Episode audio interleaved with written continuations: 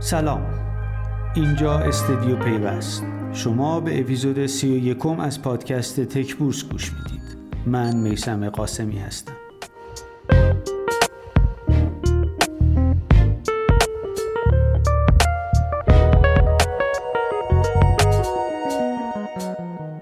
هفته اول بهمن ماه علا رقم انتظارات با افت شاخص ها همراه شد.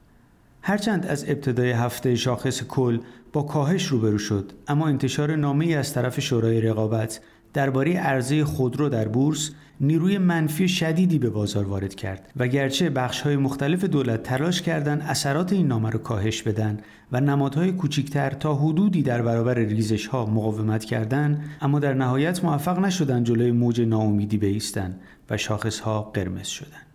روز چهارشنبه شاخص کل با کاهش بیش از 77 هزار واحدی نسبت به آخر هفته گذشته به 1 میلیون و 611 هزار و 962 رسید و شاخص فرابورس هم روی 20980 ایستاد.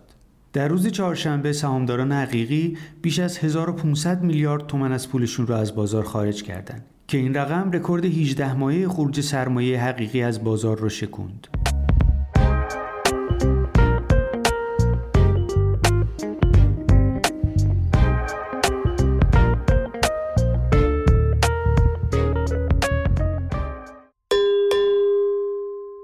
همگام با شاخص کل این هفته بیش از 80 درصد نمادهای آی سی تی سرخپوش بودند و فقط افرانت، آب و تپسی تونستن با قیمتی بیشتر از اول هفته کارشون رو تموم کنن. این هفته مدیرعامل پرداخت الکترونیک سامانکیش عوض شد و احسان ترکمن که عضو هیئت مدیره بود و هست مدیرعامل شد. ایران ارقام نمادش رو بسته و اعلام شد پنجشنبه 13 بهمن مجمع عمومی سالیانش رو برگزار می‌کنه. فناوا اعلام کرده با توجه به مصوبه هیئت مدیرش می‌خواد شرکت داده سامانه فناوا رو به همراه کلیه دارایی های ثابت، املاک و مستقلات، تأسیسات و امتیازات از طریق مزایده عمومی بفروشه. داده سامانه فناوا در زمینه دیتا سنتر و خدمات ابری فعالیت می‌کنه. ضمنا نماد فناوا هم بسته است.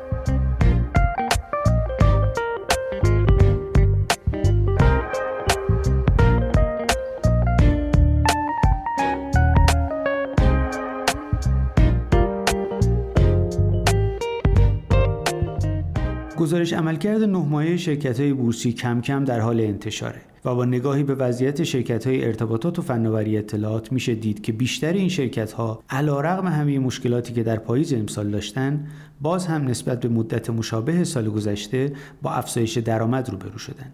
هرچند میزان سودی که انتظار می‌رفت در بعضی از شرکت ها مثل همراه اول محقق نشده و در مقابل شرکت هایی مثل آسیاتک و همکاران سیستم و افرانت که خدمات ابری میدن با افزایش بیشتر از انتظار روبرو شدند.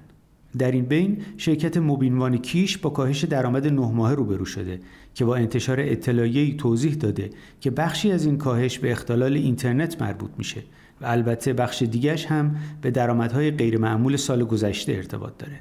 گزارش های درآمدی دیماه اون دسته از شرکت هایی که منتشر شده هم نشون میده آی سی تی ها تونستن از شوک اختلال اینترنت خارج بشن و گرچه بیشترشون هنوز به سطح درآمدی شهریور نرسیدن اما نمودار درآمدشون به سمت بالاست.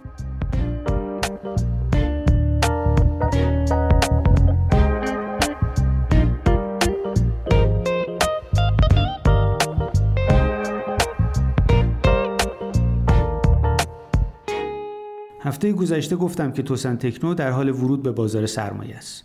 امیدنامه این شرکت که روی سایت کدال منتشر شده ادعا کرده توسن تکنو 55 درصد سهم بازار سخت افزار بانکی رو در اختیار داره.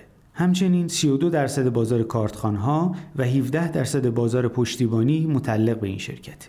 این امیدنامه در بخش سخت افزار پرداخت تعداد دستگاه های کارتخان فعال کشور در سال 1400 رو حدود 85 میلیون ارزیابی کرده که نسبت به سال قبلتر 4 میلیون افزایش داشته.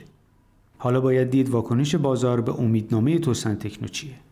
به هر صورت مثل همیشه تاکید می‌کنم تک بورس پیشنهاد خرید و فروش هیچ سهمی رو به کسی نمیده. امیدوارم هفته بهتری پیش رو داشته باشید. تا اپیزود بعد خدا نگهدار.